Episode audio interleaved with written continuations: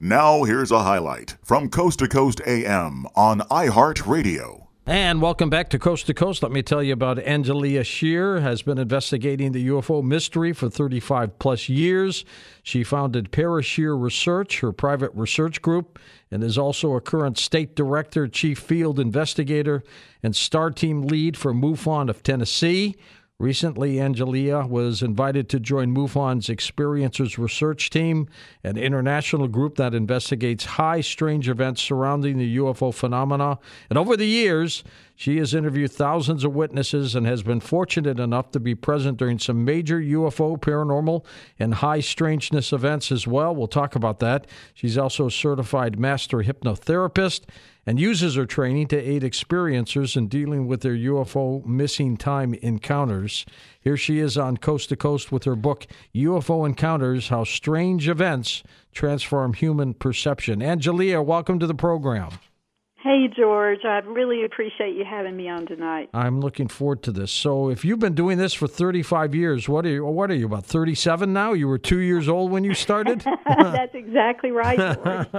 Maybe a little bit older. Saw a UFO when you were a baby, didn't you? Exactly. Exactly. Hey, tell me about some of these encounters you've had personally.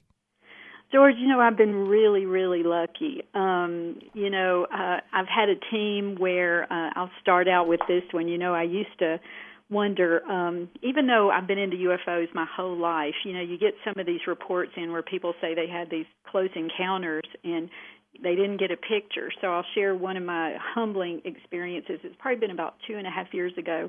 I had a young man send me a video, incredible video, George. I couldn't debunk it. Um, it shows a classic UFO. Uh, you hear a dog barking and you hear the witness go. Now that's not normal. So uh, we put a team together. We drove over. It was um, over towards East Tennessee, and um, set up all of our equipment. Probably had a couple of thousand dollars worth of equipment at our feet. And George, sure enough, around 10:30, 10:40, um, this triangular craft comes over, and when I tell you it stopped over our head, just like Oh. it knew we were there. It was probably I don't know a couple of thousand feet. I had a pilot with me on my team, military pilot, had his own plane. And we all just stood there with our mouth open, looking at this craft hovering over our head. Um, it was so close we could see ambient white light around the edges of the craft. That's how close it was. It had to have some kind of anti-grav generators because the thing just hovered. And then after a couple of minutes, um, it just tootled on its way. And George, do you think one of us took a picture? You- we stood there. We were supposed to be the professionals to this day. Um, Don, uh, one of my co-investigators that was a pilot, was with me. I mean, for a month, he would call me every day and go, "Why didn't we get a picture?" oh my gosh. And of course, that goes into a million other stories. You know, where we, you know, people either forget the sighting, they don't talk about it, or they don't get a picture, They're so excited about it that they do forget their camera or their smartphone. or they forget it's just sitting there. That's Yeah. for sure. That's for sure. What is your take on what's going on uh, in Washington with the Pentagon, with the disclosure projects, with all these things? Something's happening, Angelia. Well, George, you know, all of us true boots on the ground investigators. I mean, you know, people such as myself and all my co-researchers, you know, we're the ones that have been sitting out in the cold for, you know, almost 40 years, you know, uh, sitting with people that have been terrified, you know, seeing these things. And, you know, all of us are kind of smiling now because we've been saying all these years, you know, we told you so. You know, George, I haven't interviewed as many people as you have, but probably I'm upwards to about 3,000. and when so many good people, you know, come forward and they have nowhere else to go over the years, um, you know something's going on. Right. And in so many radio shows and lectures here lately, you know, I, I said I'm a happy girl. You know, the attitude of the public is completely different. You know, 98% of the people I talk to, you know, are really open. They want to know about this. You know, they're they're educated. They know how big the universe is, and they think, how could we be alone? So I'm excited um, during this this time. It, I feel like we're in the midst of soft disclosure. I'm going to just put it that way. I've never seen anything like this before. When you actually have the government coming forward, you know, saying, "Hey, we've you know been looking at this all along." And I remember a few years ago on Tucker Carlson when you know they actually had the pilot come on that that was unheard of for a military pilot to admit anything, much less. And for a mainstream cable network to even acknowledge it. Exactly, George. Exactly. So you know we're all thrilled. I think you know we truly are in the midst of some kind of soft disclosure. I know um, I did a lecture not too long ago where even NASA a couple of years ago uh, announced you know there's all these exoplanets they've discovered, and then they you know they just mentioned quietly, oh yeah, and there's one of them that's just a lot like Earth. And that's all they said, subtle, but you know, pretty much the implications of that, you know, full of life out there. So I'm I'm really excited over the disclosures. All of us old boots on the ground people are are are happy, and for once, George, we kind of get to say we told you so. well, you know we're we're blessed because my weekend uh, co-host uh, and host George Knapp is by far the best investigative reporter for UFOs in the country. Nobody gets close to him. And uh, he's seen all this unfold after years and years and years of doing interviews, scoffed at, laughed at, and everything else. But it's starting to make sense. Oh, absolutely. You know, um, I love George's work, especially. I, that's one of my favorite books, A Hunt for the Skinwalker. I, I remember reading that book and I couldn't put it down, but it, you know, it really resonates to all of us, you know, old hunters out here. I mean, um, even in my research, you know, you find early on if you're a true researcher as far as in the field, you know, we'll we can get off into the high strange. That you know, I was raised um, by a college teacher and you know I was lucky because I was encouraged and you know he was pretty hard on me studying the sciences and you know the scientific method that kind of thing. And I remember when I was a young researcher um you know I really tried to keep my research pure George if you know what I mean. Sure. None of this funny stuff. But the problem is in 98% of my ongoing cases the paranormal components were always there. And you know i want to define for the audience my definition of paranormal. It's not necessarily a ghost. It's just anything our science you know doesn't understand today. And um over the years you know um we had to include that. I said you know it's bad science to leave out those components in our research. So um as time went by and years went by just as george you know found in all his research um, I bet 98% of my ongoing cases, that means individuals that are having, you know, um, ongoing phenomena, the paranormal components are always there. Angelia, what does your gut tell you what's been happening? Are these coming from within the planet? Are they coming from other planetary systems, other universes? What do you think's happening? Well, that's a really complex question. That's what my book goes into. Um, you know, I think in our reality here, in our local, you know, galaxy here, of course, there's other life forms. But you know, I had someone ask me that question not too long ago. What do you think's going on? And I said, well, if you take um, interdimensionals, extra dimensionals, uh, terrestrials um, and you stir in, you know, spiritual components, you might have a small clue as to what's going on. Because I don't think it's either or. I think it's probably a very complex phenomena and a little bit of everything. I kind of com- compare it to, you know, here just on Earth.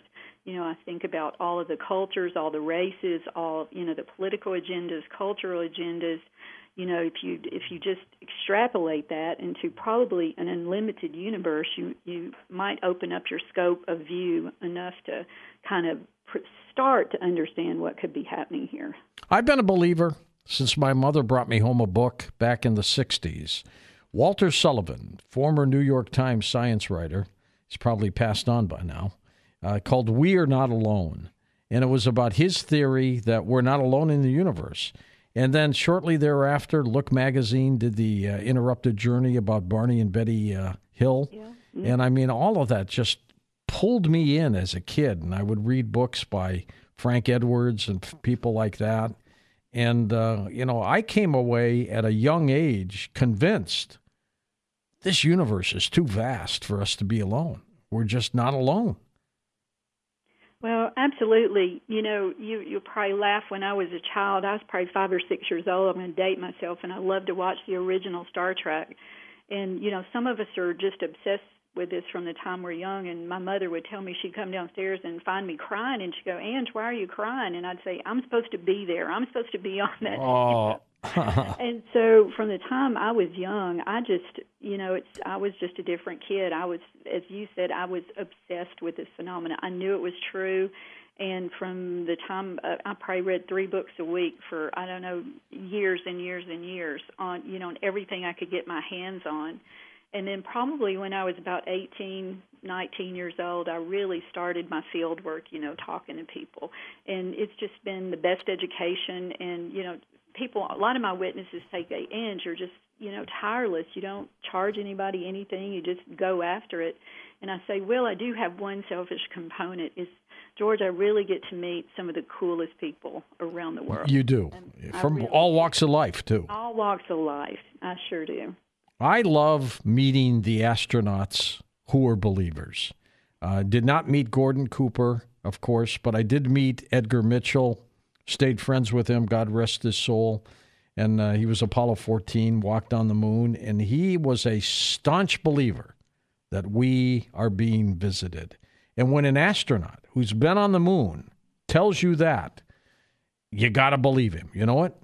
Well, you know, it's interesting. I met Edgar Mitchell years ago in Memphis, and do you know what we talked about, George? I was um, in my book. I mentioned that how I tied a lot of my research together in later years. I was a participant at the Monroe Institute for over 13 years, and Edgar Mitchell had gone to the Monroe Institute, and so we talked about a lot of aspects of consciousness. That's what my book ties into. Um, so it was great to meet him and talk to him. I'll never forget that. And you know, I was like he was one of my heroes, as they say. You know, from a kid, you know, as I wanted to be on Star Trek. So yeah, and you know, every day I go, you know, I speak to people, as you said, in every walk of life. That you know, George, and you know this. Most people have an experience of some kind or another. I always, you know, laugh that most people that are skeptics are just a person that hadn't had an experience yet. So. Exactly. And the Monroe Institute, of course, named after the late Robert Monroe, who could out of body anytime he wanted. He was absolutely incredible, Angelia. He was, and I, I can't say enough. There's, you know, in the chapters of my book, we'll tie that in. Um, you know, as I was researching my witnesses over the years, and we had all these high strange components come in and paranormal components. I'm a longtime meditator, and I found his books years ago, George, and read them all and was fascinated with them, and decided to go off to the Monroe Institute. And it's those were two different trajectories in my life. I had not tied those together, but after studying there um, for so many years, so many of the experiences that participants from all over the world were experiencing were very similar to what my witnesses uh, we're experiencing. And you know, you have that epiphany, that aha moment where I realized, oh my God, there's a huge connection here. And Georgia connection that really brought open a lot of answers. You know, people are always searching there. You know, what is this paranormal component? How does it, you know, bring everything together? And I'm convinced, you know, after so much research with real, real witnesses that the the least studied aspect of the UFO high strange phenomena is the witness and the human being themselves. We're going to talk about some of your uh, high strangeness cases uh, in just a moment, uh, Angelia. Mm-hmm. Uh, they are uh, fascinating indeed. But tell us about your research group, Parasheer. Well, Parasheer, you know, George with MUFON, I was um, asked to come on some years ago, and I'm the state director. And you know, MUFON, we strict we stick strictly with the UFO phenomena. But years ago, um, you know, George, I'm pretty uh, bullheaded. You know, I want to study what I want to study, and so when I created Parasheer Research, that's why I did that.